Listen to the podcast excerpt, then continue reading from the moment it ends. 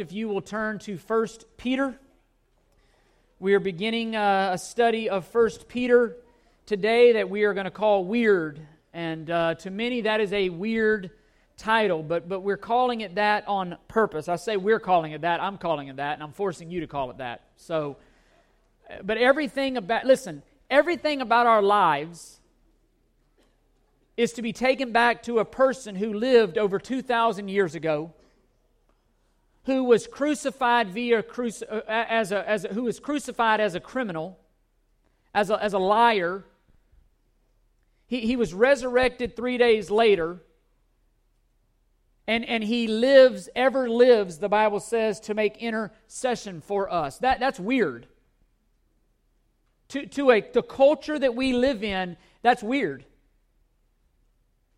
As we look at First Peter, First Peter is going to address the fact that we as believers are willing to suffer with joy. That's weird. That, that we find our identity in a man who lived over 2,000 years ago. That's weird that, that we have a living hope. That's weird. That, that we are citizens of another land, that our citizenship is not here on this earth, that this is not our home. That's weird. That we live for the glory of another individual and do not live for self. That's weird. That, that we deny self, that we want to crucify sin, that we want to pursue holiness. That's weird to our culture. That, that we submit to authority, even authorities that we don't agree with, that we don't like, that are, that are even bad, that are even mistreating us. Listen, that's weird. That, that we suffer without retaliating, that's weird. That, that we look forward to suffering and because it furthers the gospel, that's really weird. That, that we love disobedient husbands, that's weird. That, that we seek to understand our wives. Men, that's weird. That, that we live for the will of another. That's weird. That, that we love and serve and seek the welfare of another individual, even if it's not reciprocated. That's weird. That we live, that we live out of grace that's weird. That, that's a quick summary of 1 Peter. Everything about that is contrary to our nature. First Peter is written, and the reason why I, I chose it is because First Peter is written to its instruction on how a believer is to live is to live in a non-believing culture and to be prepared to face whatever that culture throws its way we, we live in a world today that is more and more and more becoming opposed to Christianity, aggressively, actively. That was Peter's day. How do you live in that culture? How do you live in a culture that is, that is really more and more every day opposite to everything that we believe as Christians? How do you live in that culture and maintain a distinctiveness from that culture? That's First Peter. How do we maintain a differentness? How do we maintain a weirdness? That, that's First Peter, and, and that's really why I chose the word weird. The word weird, if you were to look it up, it means this suggesting something supernatural or uncanny. There ought to be something about our lives as believers that is that comes across as otherworldly, supernatural uncanny. If you were to look up synonyms, it would be unnatural, supernatural, otherworldly, unreal, abnormal, strange, or unusual. That those characteristics, when the world looks at us as Christians, those ought to be ways that they describe our lives. There, there ought to be a weirdness about our lives as believers. There ought to be a distinctiveness. There ought to be a, a differentness. E- even as we said this morning, even in the way we mourn. 1 Thessalonians 14 says, We mourn, yet our mourning is mixed with hope. That's weird. Hope? Yes, hope. And more than anything, what Peter says is that we must stand firm in grace. The source for all of this, the fuel for all of this is God's grace. Flip over if you're in 1 Peter. Look at chapter 5, verse 12. Key verse. Key verse in 1 Peter. Those through Silvanus, our faithful brother, for so I regard him, I have written to you briefly, exhorting and testifying, listen, that this is, here it is, the true grace of God. You know what he says? Stand firm in it. Everything that Peter writes to you is sourced in the grace of God. Everything is able, is capable by the grace of God. Everything is about God's grace. And he says, stand firm in it. Do not move away from the grace of God. It is, it is God's grace, it is the gospel, it is seeing salvation rightly that fuels our willingness and our ability to stand firm no matter what we face, even suffering. And Peter is going to talk a lot about suffering.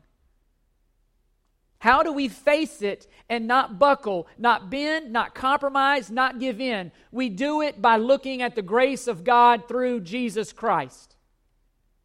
We, and, and First Peter is going to reveal to us, again, hard truths. If you were to look at 1 Peter 2.21, this, this is weird. For you have been called for this purpose, since Christ also suffered for you, leaving you an example for you to follow in his steps.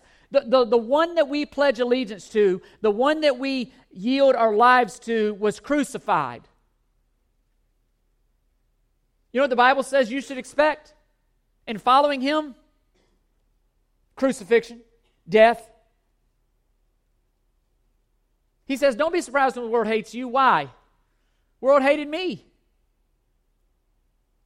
That's contrary to our culture. That's contrary to our nature.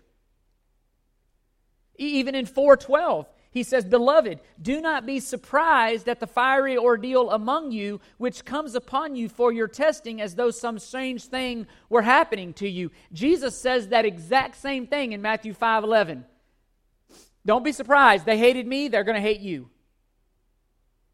Even suffering is sourced in the grace of God. Philippians 1:29 says, "For it has been granted to you." That word granted literally means grace. It has been graced to you for Christ's sake, not only to believe in him, but to what?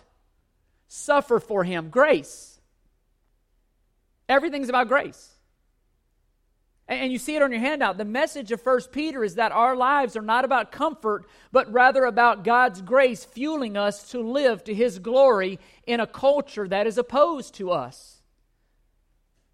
Your, your life, believer, my life, you see it there, are to be trophies of God's grace. Think about that. A trophy of God's grace.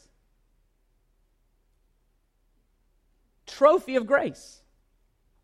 That's the context for everything we're going to see in 1 Peter. How do we, how do we live through what we live through? Grace. That, that what God has promised will be given. He is faithful.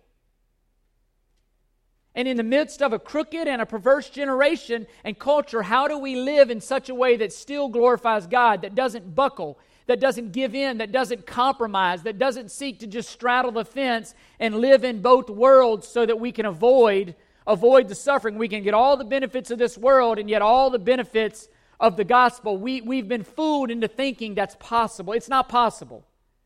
Jesus himself said, No one can serve two masters. You can't do it. He says you're going to love the one and hate the other. James 1, he says, friendship with this world, friendships with this world, you know what he says? It's hatred, hatred towards God. Friendship with the world, he says, is hatred towards God.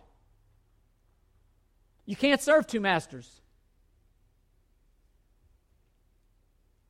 And what, what, what Peter is going to put forth is, is that God's grace is the resource for standing firm in the face of opposition. It's God's grace. And, and today I want to look at verses 1 and 2. There, there is so much here. We could spend weeks on this one section. I, I'm going to deal with it today.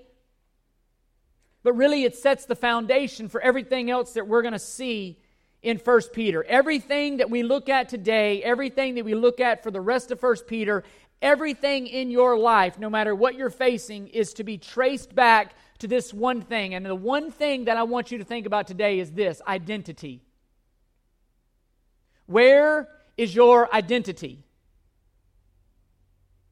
Where do you find your identity? Because what Peter does, very first thing he does is takes everything back to who they are as a people, their identity. That identity has a huge impact on everything about their lives. How, how, do we view ourselves and the salvation that has been given to us by grace? That's the question Paul, Peter is putting forth here. How do you see yourself? How do you view yourself?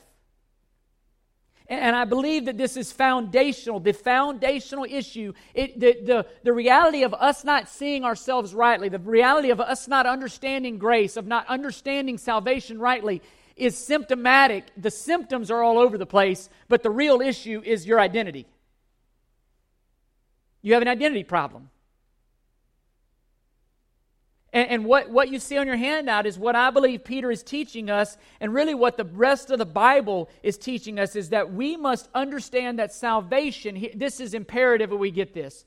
Salvation is the giving of a new identity rather than simply the addition of a commodity.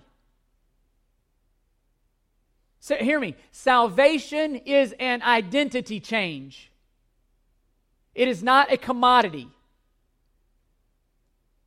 We, we tend to view salvation like I view this watch. This watch was given to me. Great watch. It was a gift. I love the watch. It doesn't define me, though. It's a commodity. It's a great watch. Love it. Tells great time, unlike the last watch I tried to use. It's a commodity. You know what? Here's the thing I can leave this commodity aside.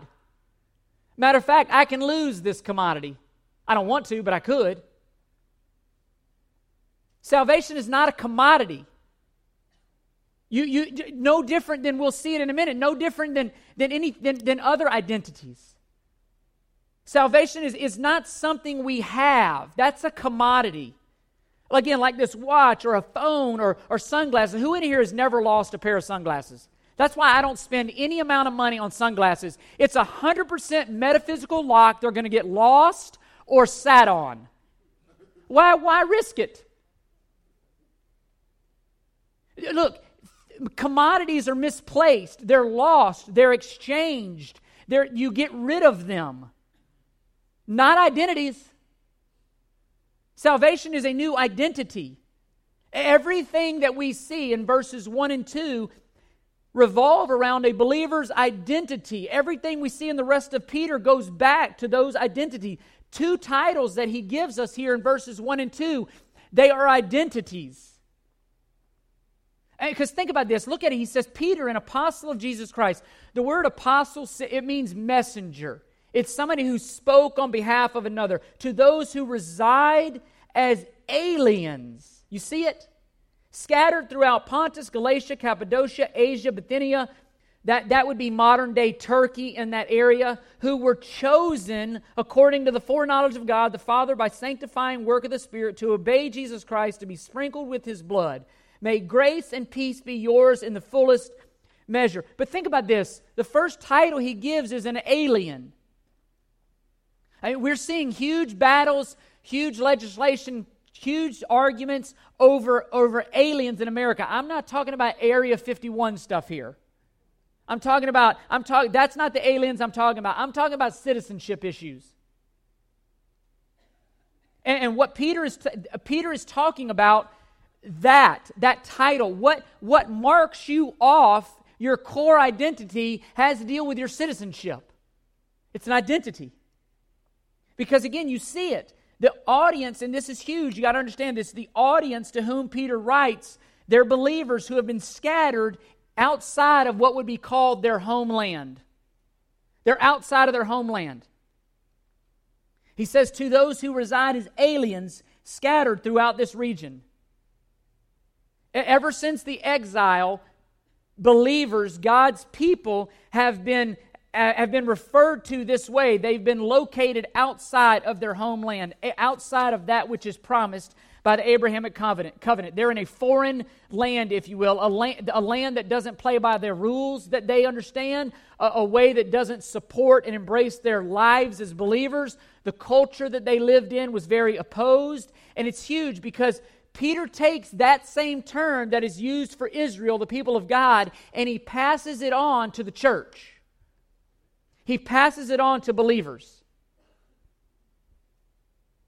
What he's saying is that the ch- believers, the church, you have been given a new identity as the people of God. They were spread out all over these territories that Peter lists there again, which would be modern day Turkey. They, the reality is, is they, they lived there, but their citizenship belonged in another country. And, and what Peter is showing us, and, and what the rest of the Bible shows us, is the church, believers, we are also aliens because we live outside of where our citizenship lies. Philippians 3:20 says that our citizenship is in heaven. Peter himself is going to deal with that. Belief in the gospel, therefore, belief in the gospel makes you an alien in the United States. Wherever you live as a believer, you're an alien. That's not your homeland. And, and guess what? Your loyalty and your identity are found, again, in your homeland. The, the, their life where they were was temporary. Their, their life where they were, that was not where they belonged. Again, the culture where they found themselves was weird to them. It was contrary to them. The culture where you and I find ourselves, it, it, we were in Washington, D.C. for spring break, and there were multiple times where people would walk up to us and say, Can I help you? It was obvious that we didn't belong there. Whether we were trying to figure out the metro system and how to get a card, and it was interesting. I asked a question, and the guy actually said, "You just based on my question, he said, You must be from Boston. Nope because the question I asked about the metro system. I'm, I'm, I'm cheap. I'm trying to ma- stretch a dollar. I'm like, can we just get one card and we all ride this thing? Not, not illegally, but can we put all the money on one card? Or do I have to get four cards and trust that a nine year old and a 12 year old can keep up with a card? Nope. Again, you know he said? That's not the way we do it here in Washington. That's the way they do it in Boston. That's not the way they do it in Washington multiple times, hey, can I help you find where you're going? We're sitting there, you know, just, it was a new land, new territory. It was foreign to us. As much as we loved it, we were ready to get home. Ready to get home.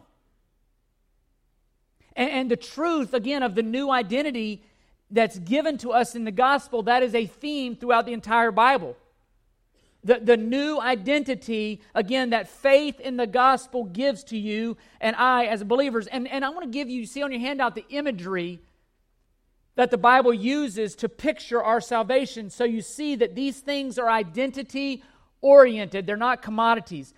In, in John 3, John is speaking to, or Jesus is speaking to Nicodemus, and he says, Unless you are born again, you will not enter the kingdom of heaven. The Bible pictures salvation as a new birth. When you are born, listen to me, you're, you're given an identity, not a commodity. It's an identity. 2 Corinthians 5:17 If anyone is in Christ he is a new creation. Secondly, the Bible pictures salvation as a new creation. Again, there's an identity. Romans, Romans 8, verses 14 through 17.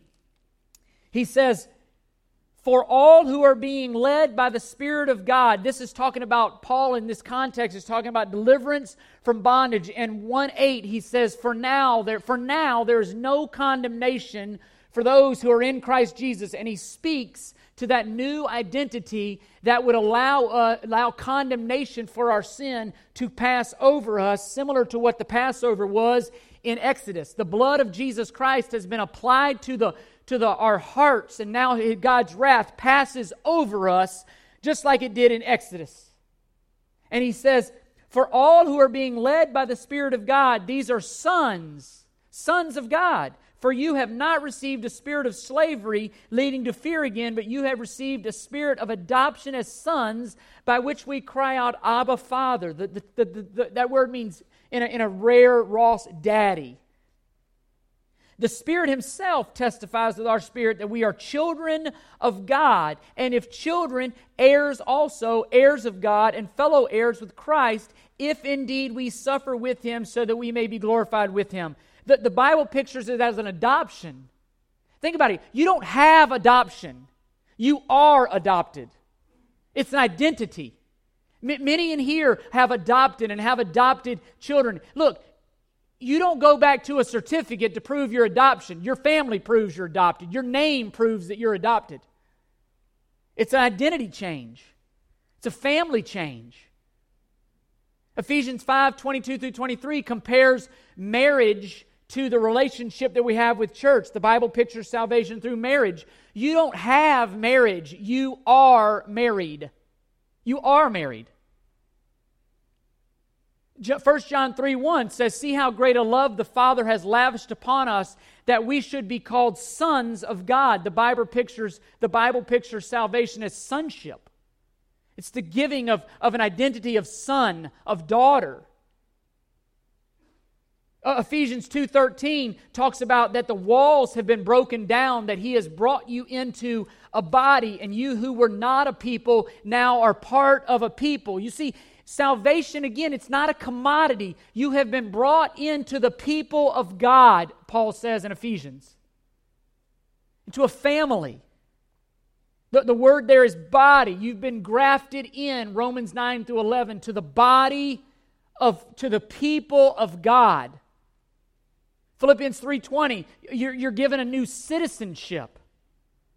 Those of you who have traveled abroad, you know what matters? They, they tell you, I never ever, when I'm traveling, when I'm traveling in a foreign country, my passport never leaves my side. You know why? Because that tells me and tells whoever, whatever happens, this is where Chris belongs. This is where I belong. My citizenship is not here. My point is this all of those things are identities, not commodities. Think about this the one thing that marks your citizenship off more than anything else is your birthplace, it's your family, it's your home. That's what Peter is capturing here. That's what the rest of the Bible, none of these ever do you see the Bible, in the Bible, never do you see salvation viewed as a commodity, something that you have. It's something that you are. Total identity change. And I feel like that's the wrong, the, we have this wrong mindset, and so we feel like th- that's what's symp- symptomatic of all these other things. It's an identity. Like, like I'm married. No, at no time, no place in the rest of my life will I, will I ever be single again by God's grace, as long as Karen's alive. I never set aside that identity. I'm, I'm, I am Karen's husband. She's my wife. There's an identity change there. And, and that identity change, again, it changes everything about my life. Never again is it just about Chris, it's always Chris and Karen. My life went from I to we to us. It's an identity change. For Karen, she took on a new name. We brought her, the Bashams brought her in to our family. The Amorites accepted me in to their family. Again, that's not a commodity. I am a part of that family. I don't have a partnership in that family. I don't have a friendship. I am in the family. Again, you don't have adoption, you are adopted. You don't have birth, you are born. You don't have a marriage, you are married. You don't, you don't have sonship or daughtership, you are a son or a daughter. And again, it defines everything. It guides everything. We we never the point is this, we never cease representing our Father. There's never anything in my life that I am doing, that I'm a part of, whatever it is, I am doing it as a member of God's family. I don't go act like a fool playing sports and think that only affects me. No, no, no. I, I play sports as a Christian. You don't go to work tomorrow as an individual. You go to work as a Christian. You go back to your home after you leave here as a Christian. You go to your rec field as a Christian. You go to your playground as a Christian. You're going to go to school tomorrow as a Christian. That is an identity that you bear 100 percent of the day if you're a believer in Jesus Christ. You don't set it aside and go, oh, well, that's what I do at work. Or that's what I do when I'm at home in my free time. Or that's at school. You know, you got to be this way. No, you don't. See, commodity, if, if salvation is a commodity, look, I don't want, I was talking to Matthew Ray about it this morning. If, if this shirt is a commodity, listen, if you make fun of me for wearing this shirt and my identity is in what you think about me, you know what I'm going to do? I'm just not going to wear the shirt anymore. You make fun of me for wearing this watch, you know what I'm going to do? Well, I just won't wear that anymore. And that's a very real context of 1 Peter. These individuals are suffering for their faith, and the temptation is to think, well, then I'll just play it safe. And Peter says, you can't. Your identity is in Christ. You are part of the people of God. You bear his name. Imagine for a moment, those of us who are married, if your spouse went out, even for the night, and acted as if they weren't married. Imagine how offensive that would be. Imagine for a moment if I said to, to Bill, Hey, would you have married Tammy if Tammy said, Look, I will be 100% loyal to you 99% of the year. Give me five minutes a year to do whatever I want and to live as if I were. 5%, five minutes. Do you realize that's like point zero, a bunch of zeros and one? I guarantee you he'd have said, not a chance. And if he's worthy of that kind of faithfulness, huh? Is not, is not our Savior? It's an identity. It's an identity change. They're permanent. And the picture that Peter paints for all believers is that our culture, the world we live in, is weird. It's different to us because it's not our home. And everything he writes is traced back to the citizenship. That's the why behind everything. It's our identity. It's because where does our citizenship lie?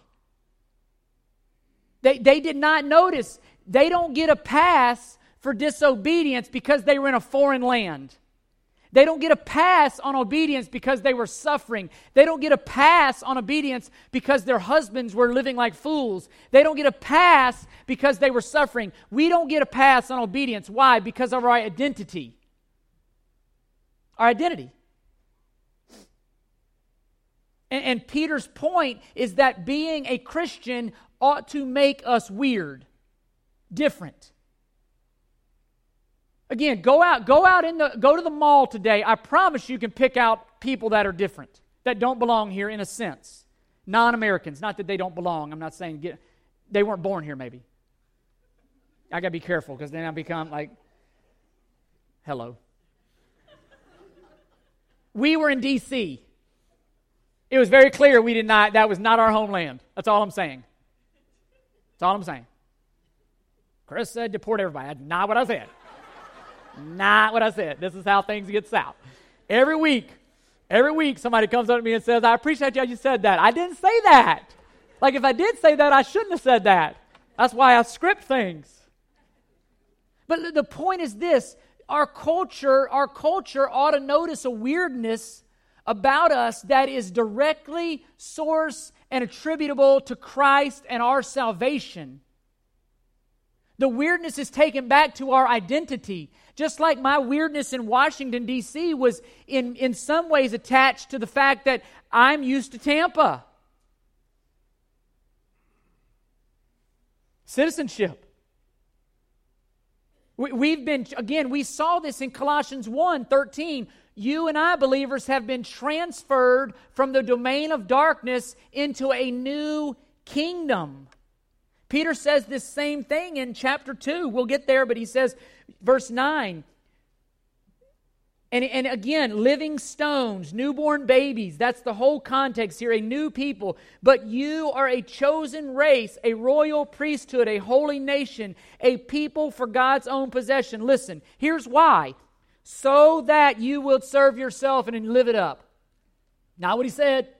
So that you may proclaim the excellencies of him who has called you out of darkness into marvelous light. Listen, for you were once not a people, but now you are the people of God. You had not received mercy, but now you have received mercy. Beloved, I urge you as aliens and strangers to abstain from freshly lust that war, wage war against your soul. Keep your behavior excellent among the Gentiles, so that in the thing in which they slander you as evildoers, they may, because of your good deeds as they observe them, glorify God in the day of visitation.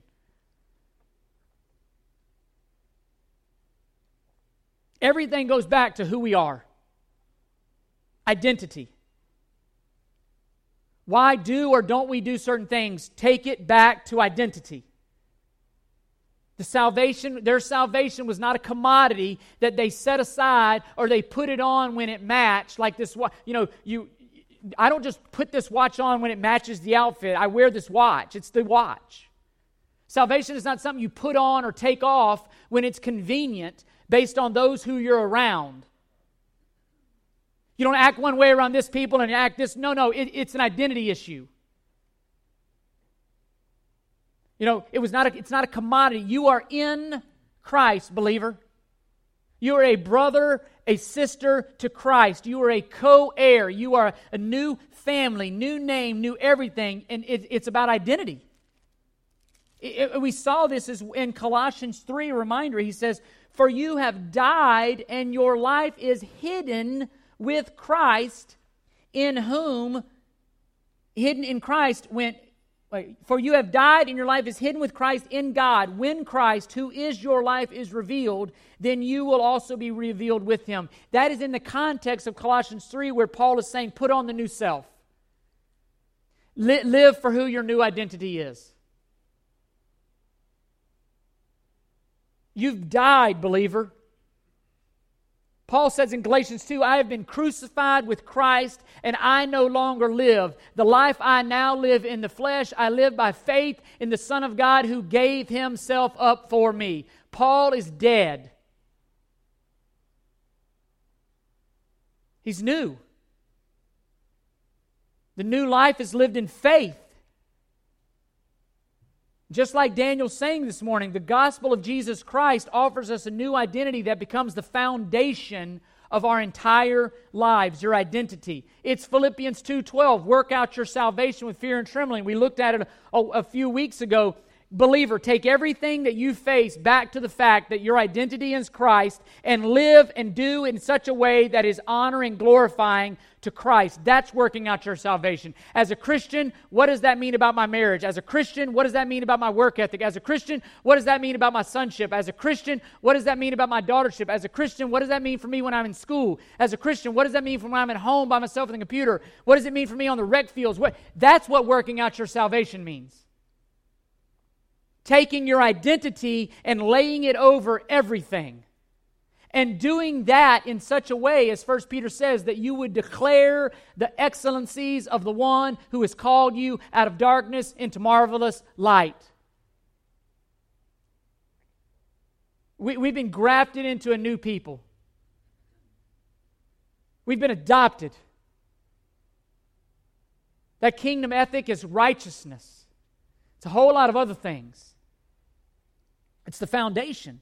And, and, again, Peter is dealing with the universal reality or the universal scope of the implications of our lives as believers. There's universal implications. We have to understand you don't get married and try to keep a few areas of your life to yourself. Well, you know, I'm going to give you most of my life, but these areas I'm going to I'm going to still hold them back for my singleness. You know what? I, am going to act like dad. I'm going to act like you're my dad when it's convenient. But you know, when you pick me up and, and you're acting foolish and you're embarrassing, I'm going to act like you're not my dad. Now, he'd probably like that because I like to fool around when I go to pick him up and these different games we play and stuff. But it, it can be embarrassing, but that's character building for him. it won't be the last time he's embarrassed by, by his dad. Yesterday, uh, I was driving and feed our goats. And I thought about this even yesterday. I'm driving and I'm going to feed our goats and driving the van because I had to go make an errand, and this thing slid under my feet, and I reached down to move it, and I, I got distracted, and I, my side mirror hit a mailbox. I'm like, oh, great. Knocked it off. I mean, I did it good. I did a good job with it. I was proud of myself. But, you know, no one saw it except the one who matters. I went, I went down the driveway, knocked on the door, no answer. Rang the doorbell, no answer. Went back to the car, found scrap paper that didn't have a grocery list on it or didn't have kids doodling on it. I wrote a note. My name is Chris Basham. Here's my cell number. I hit your mailbox and I want to make it right. Please call me so I can make it right. Identity. Why? Because my identity. My identity. And you know what? If we suffer for being a for being a believer, if we suffer for that, listen to me. Paul says the present sufferings will not compare to the glory that God has waiting for us. And everything about our lives, everything about our lives is, is dictated and, and informed by who we are in Christ. And, what Peter is showing, again, vertically, you see it on your handout, vertically, we reside as children of God. Horizontally, we reside as aliens and strangers. There's a vertical component and a horizontal component. It's, listen, hear me and hear me well here. Salvation is a total transformation of our personhood. It's a total, that's not even spelled right, horizontally. That too. Total transformation, even of our spelling. I put that in there. That's my fault. That's my fault. I, I did. I look at my notes here. They put in exactly what I wrote, horizontally. See? Do as I say, not as I do. How did spell check not catch that? These computers. That's a good question. I'm, I'm going to go talk to Bill Gates. Total, listen, total, total transformation of our personhood. We don't say, well, you know what, I'll take your salvation and your eternal life, but I want to keep all this area of my life. Total transformation. It's not simply adding a commodity to who we are. It's not just simply, salvation is not you keep living how you're living and just add one more app to the phone, so to speak, or to your lives. It's, not like, you know, adding another child or adding another job or just adding another. It, it's no, that's not it. It is a total transformation of our personhood. It's, it's a transformation, a total transformation of how we see God, how we see ourselves, how we see the world. All of it traced back to an identity, no matter the cost. And the temptation is for you and I, believer, is to normalize to our society. It's to settle down in our society. It's to go along with the flow and allow society to dictate. And that's what we saw last week in Haggai to compromise, to, to get distracted and, and begin focusing on the things of the world versus the things of God, to have unrealistic fears, to unreal, unrealistic expectations. The, rea- the, to, to lose, as you see there, your, Peter is writing so that they would maintain their distinctiveness but also their loyalty to Christ. To maintain loyalty.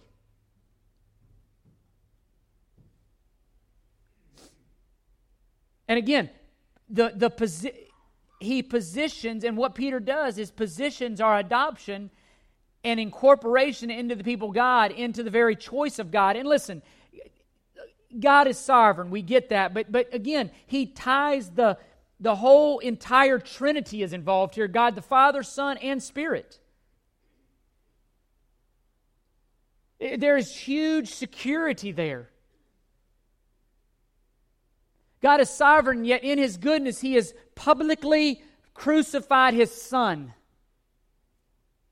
He, he's making an offering to sinners, Come unto me, all who weary and heavy are weary and heavy laden, and I will give you rest. Come to me, repent of your sins, change allegiance, lay down your warfare, lay down your weaponry that once was opposed to me, and come to my side. He's extended his hand. Lay down, lay down your opposition to him and join him by faith.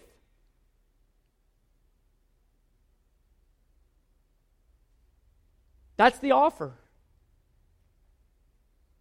Listen, we didn't earn him doing that. We didn't merit him doing that. We didn't deserve him doing that. And yet he did that. To, to draw us to him, to say again, Come unto me. I'm a God like unlike, I am a God unlike all the other gods. I'm unique. Lay down your weapons. That's repentance. Come, come to my side. Join me. Fight for me now. And, and that's the Father. He took the initiative to do that. To, he sent his Son. But, but we're sanctified by the Spirit, he says there. That's more than just cleaning up past sins. That's a new lifestyle, it's a new identity that expresses itself in practical holiness. In 1 Peter 1:15, he's going to say, "You be holy." Why? Because your Father is holy. The Spirit makes us holy. God has declared us holy. He, he, we pursue holiness. That's sanctification. And, and again, it culminates in obedience to Christ, faith that, that is, that's obedient. We see that in Romans 1 5. Obedience of faith. Turning from your old ways, repenting once you were disobedient, turning to God. Again, it's more than salvation is more than a mental assent to some facts. It's more than you just agreeing to something, it's allegiance. It's the changing of, of, of teams, if you will, changing of armies, changing of families. It's not just me simply, well, I agree that that happened. Okay, so do, so do the demons. You believe in God? Good, because so do the demons, James 1 says. It's more than just simply, I think that's actually in James 2, forgive me, but again, why? Because look at that. He says, You have been spring- to obey Christ and be sprinkled with his blood. Even this, we're going to see Peter grounds this in the Old Testament. So much of it is theology. And, and you would go to Exodus 24. Go back to Exodus 24 just to see, I'll read it, but to see where Peter, Peter gets this and where he draws upon this. He says, in, in, in Exodus 24, Moses took half of the blood and put it in basins. The other half of the blood he sprinkled on the altar. Then he took the blood of the covenant and read it in the hearing of all the people, and they said, All that the Lord has spoken we will do, and we will be obedient. So Moses took the blood and sprinkled it on the people and said, Behold, the blood of the covenant which the Lord has made with you in accordance with all these words. What does that blood? It pictures you entering the people of God. It pictures a new identity. It pictures Hebrews 9:22 that without the shedding of blood there is no forgiveness of sin. You, that blood being sprinkled on you would be a way of identifying you as the people of God, forgiven, redeemed, justified, waiting in hope for your glorification. New family. And what Peter is showing and what we have to grasp is the people, those who respond to the gospel by faith are brought into a new covenant relationship with God. It's not the old one of Mount Sinai, it's a new covenant. Jeremiah 31, Ezekiel 36, that is purchased, that is built on the blood of Christ. Again, that's exactly what Jesus himself says in Matthew chapter 26, verses 27 and 28. He says, When he had taken the cup and given thanks, he gave it to them, saying, Drink from it, all of you, for this is my blood of the covenant, which is poured out for many for the forgiveness of sins. New identity. what the law was powerless to do, namely transform the hearts of sinful people that they would obey God and His Word, now has been made possible through the blood of Jesus.